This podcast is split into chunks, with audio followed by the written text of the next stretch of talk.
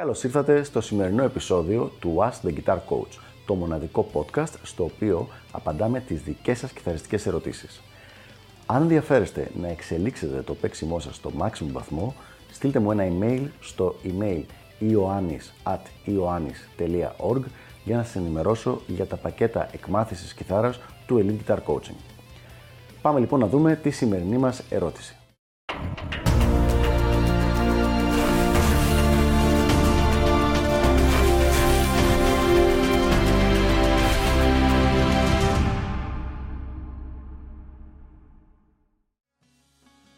Αφού το παιδί θέλει να γίνει μουσικός, κάνει ένα πρόβλημα. Να πάει να δουλέψει, να βγάλει τα λεφτά του. Δεν θα τον σταματήσω εγώ. Καλώς ήρθατε λοιπόν σε αυτό το επεισόδιο του Ask the Guitar Coach Parent Edition. Ένα, μια πολύ ενδιαφέρουσα ερώτηση σήμερα, ένα πολύ φλέγον θέμα, κάτι που έχω ακούσει πολλές φορές από γονείς, μια κατά κάποιο τρόπο διανοητική παγίδα στην οποία έχουν πέσει πολλοί γονείς και την οποία ευελπιστώ σήμερα να μπορέσουμε να λύσουμε, γιατί πραγματικά έχει κάνει αρκετές οικογένειες δυστυχισμένες στο συγκεκριμένο θέμα. Λέει λοιπόν ο γονιός, εντάξει παιδί μου, δεν θες να ακολουθήσεις να γίνεις γιατρός, δικηγόρος, πολιτικός, μηχανικός, αρχιτέκτονας, ε, να, να ασχοληθείς να κάνεις business, κάτι τέτοιο, κανένα πρόβλημα. Αφού θες να γίνεις μουσικός, OK, okay, πήγαινε, δούλεψε σαν μουσικός και παίξε. Αυτό είναι ένα τεράστιο διανοητικό αρχικά λάθος. Αν το παιδί σας έλεγε θα ήθελα να γίνω δικηγόρος, δεν θα του έλεγες OK, okay, αφού θες να γίνεις δικηγόρος, δεν θα σε σταματήσω. Πήγαινε, άρχισε να παρακολουθείς τα δικαστήρια τι γίνεται εκεί πέρα και κάποια στιγμή βγες πάνω και άρχισε να κάνεις το δικηγόρο. Δεν θα έλεγες κάτι τέτοιο. Θα τον έστελνες, θα ξεκινούσε με μια προπαρασκευαστική διαδικασία που κρατάει ένα-δύο χρόνια φροντιστήρια κτλ. Ενώ η Δευτέρα και Τρίτη Λυκείου μετά δίνει τις πανελλαδικές εξετάσεις του. Α υποθέσουμε ότι περνάει το παιδί, μετά έχει 4-5 χρόνια πανεπιστήμιο, μετά έχει 1 με 2 χρόνια μεταπτυχιακά και μετά μπαίνει στην αγορά εργασίας.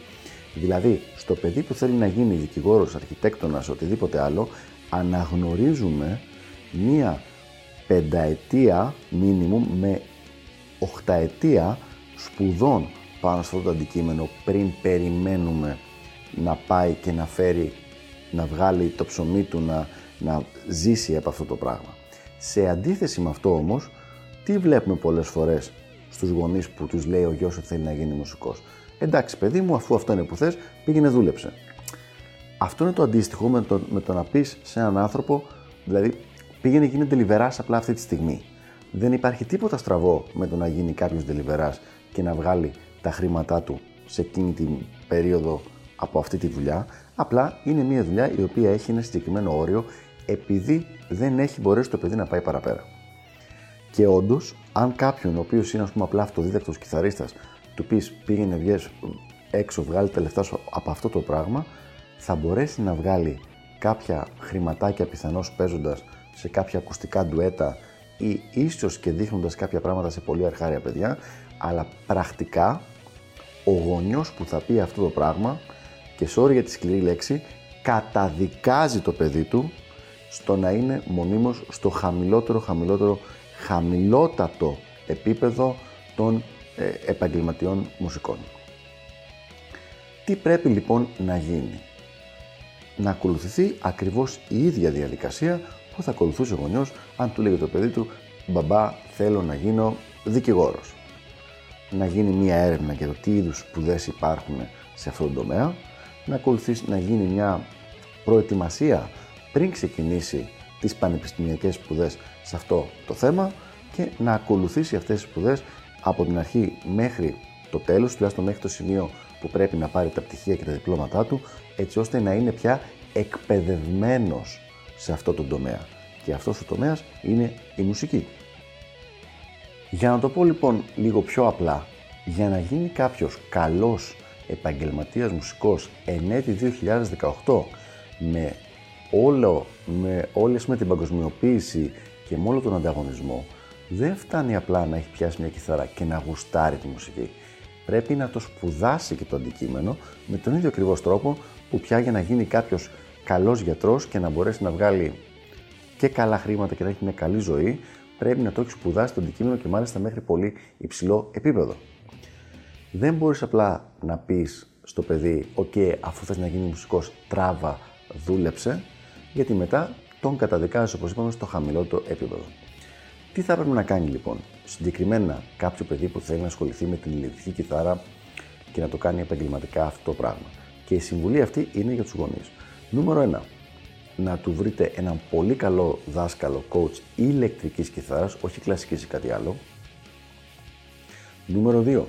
Να μπει σε ένα πρόγραμμα προετοιμασίας για να μπει σε κάποιο μουσικό πανεπιστήμιο του εξωτερικού, με αυτόν τον τρόπο να μπορεί να πάρει κάποια αναγνωρισμένα σε πανευρωπαϊκό και παγκόσμιο επίπεδο χαρτιά πανεπιστημιακού επίπεδου και να κάνει όλο αυτό το πρόγραμμα σπουδών, το οποίο θα κρατήσει περίπου μία πενταετία. Μετά από αυτό, όντως θα έχει τα φόντα και πρακτικά σε επίπεδο παίξήματος και θεωρητικά σε επίπεδο χαρτιού δηλαδή και διπλώματος για να μπορέσει να ακολουθήσει μία μουσική καριέρα σε όποιο τομέα θέλει ο ίδιος. Οπότε λοιπόν, προσοχή και πάλι προσοχή. Δεν είναι μία πρακτική ε, απλά τέχνη η μουσική στην οποία λες «ΟΚ, αφού θες το κάνεις, πήγαινε και δούλεψε για να δεις πώς είναι το όλο πράγμα».